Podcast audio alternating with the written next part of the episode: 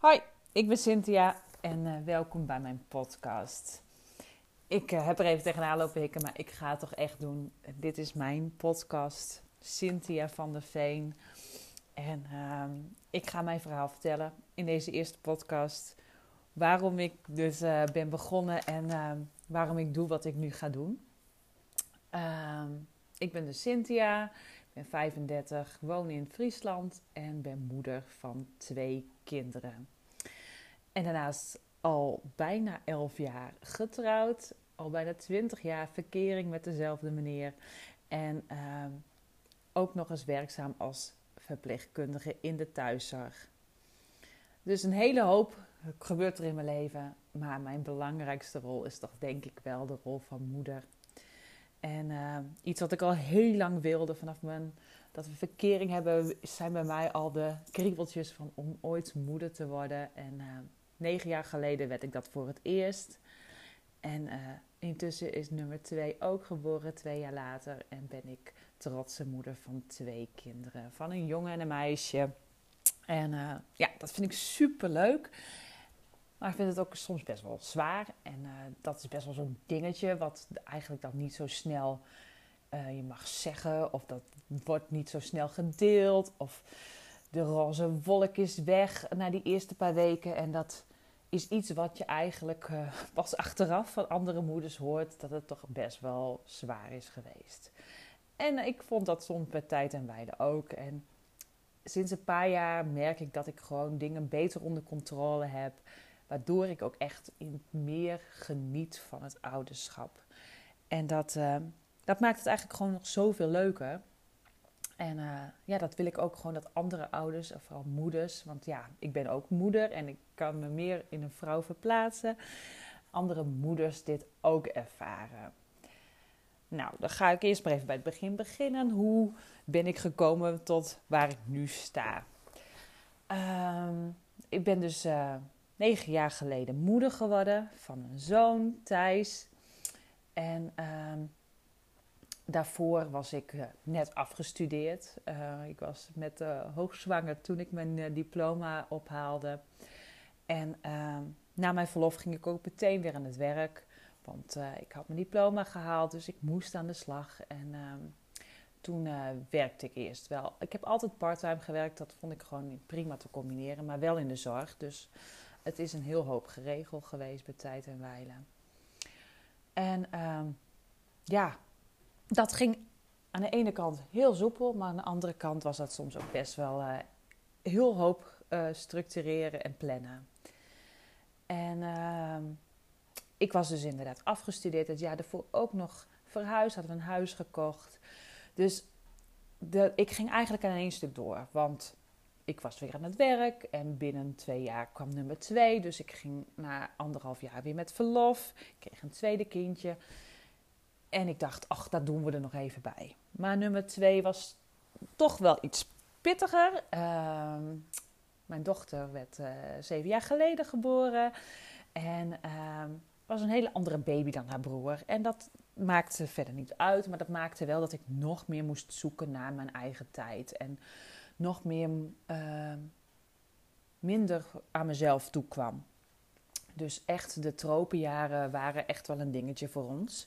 Het eerste jaar sliepen we sowieso uh, weinig. Wat voor zorgt dat alles onder spanning komt te staan. Maar dat hebben we overleefd. En al gauw kwam daar een dus bepaalde rust. Nou ja, bepaalde rust.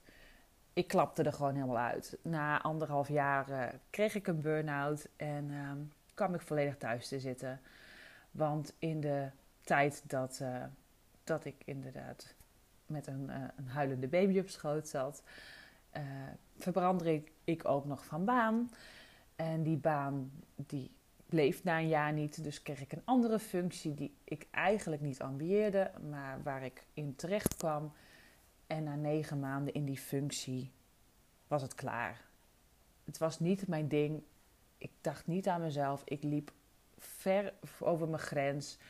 En ik, uh, ik kon niet meer lichamelijk had ik het nog redelijk onder controle. Ik kon echt wel heel slecht slapen, maar ik was gewoon veel aan het huilen. En mentaal was ik gewoon op. En um, ik ben er gewoon een aantal maanden thuis gebleven en uh, ben daarna weer langzaam gaan integreren. Heb al wel heel, duidelijk, heel snel duidelijk uh, gemaakt dat ik niet wou terugkomen in die functie. En dat ik niet als wijkverpleegkundige mee wilde werken, maar dan weer gewoon op route en echt naar de cliënten toe. Dat gaf al een bepaalde rust. En ehm, het feit dat ik toch echt meer voor mezelf ging zorgen. Ehm, ja, dat gaf zoveel uh, meer energie.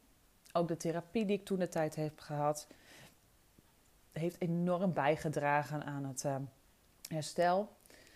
En na zo'n half jaar was ik wel weer aan het werk. En dat was goed. Ik werkte iets minder. Ik werkte uh, eigenlijk gewoon binnen een bepaalde uren die gewoon heel goed te combineren waren.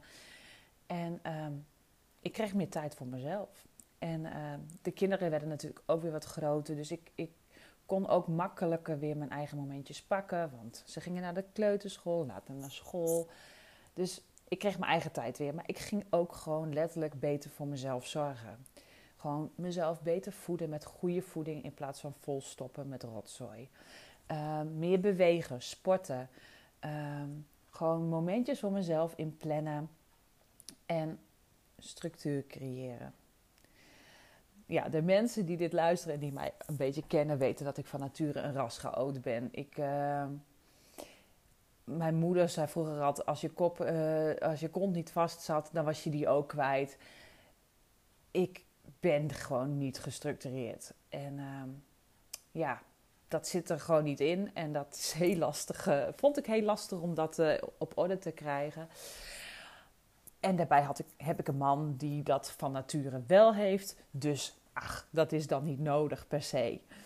Maar uh, op een bepaald moment merkte ik wel dat ik daardoor, door toch wat meer structuur in het leven en dingen op vaste plaatsen neer te leggen of gewoon dingen meer te organiseren, dat ik daardoor toch echt wel meer tijd overhield en ook gewoon meer rust in mijn hoofd kreeg en gewoon ook een leukere moeder werd. En um, nou ja, dat heb ik de afgelopen jaren dus steeds meer ben ik dat gaan toepassen in mijn huis. Goed voor mezelf zorgen, structuur en relaxter met z'n allen hier leven. En dat betekent ook dat mijn kinderen meehelpen in bepaalde dingen in huis. En dat we het met z'n allen doen. En dat is iets wat toch best wel veel communicatie vergt en ook gewoon onderlinge afspraken. Het is hier niet zo dat we als een bedrijf leven, want we hebben ook gewoon onze eigen. Uh, we hebben gewoon echt wel het ook heel gezellig.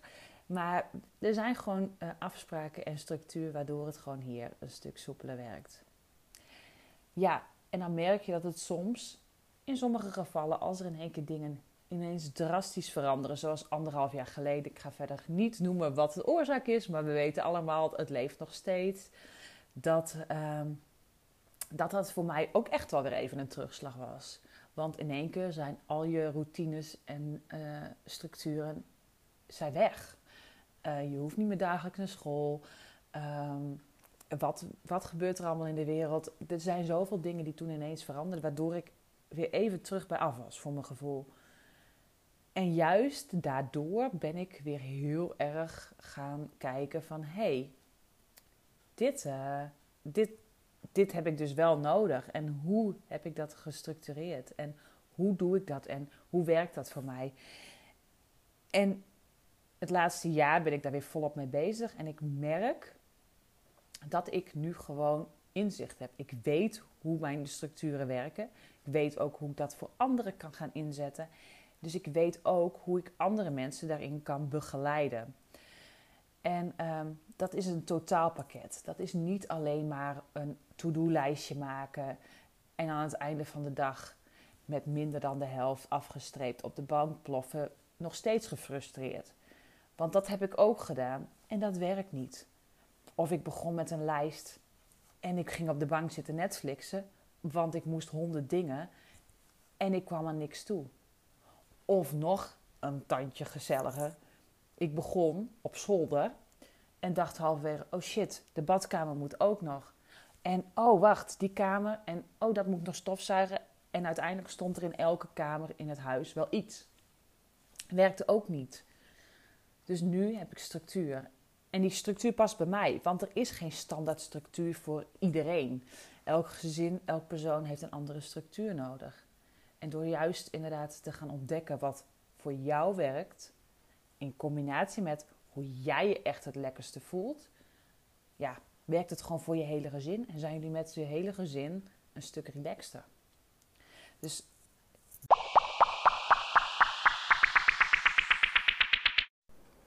ja, en toen hield het dus ineens helemaal op.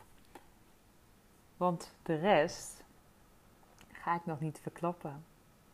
Dus ondanks dat dit natuurlijk een bekendmakings- en kennismakingspodcast is, verklap ik nog niet wat nou precies mijn plan is. Maar ik denk dat je als je deze podcast hebt geluisterd al wel een beetje de vermoeden hebt. Maar morgen op mijn Instagram post ik mijn pitch. En dan kun je echt duidelijk zien en horen wat nou hetgeen is wat ik jou te bieden heb. Dus over 24 uur staat die sowieso online. Dus hou je Insta in de gaten en uh, volg deze podcast, want er zullen er gauw meer volgen. En uh, ik ben heel benieuwd wat je ervan vond.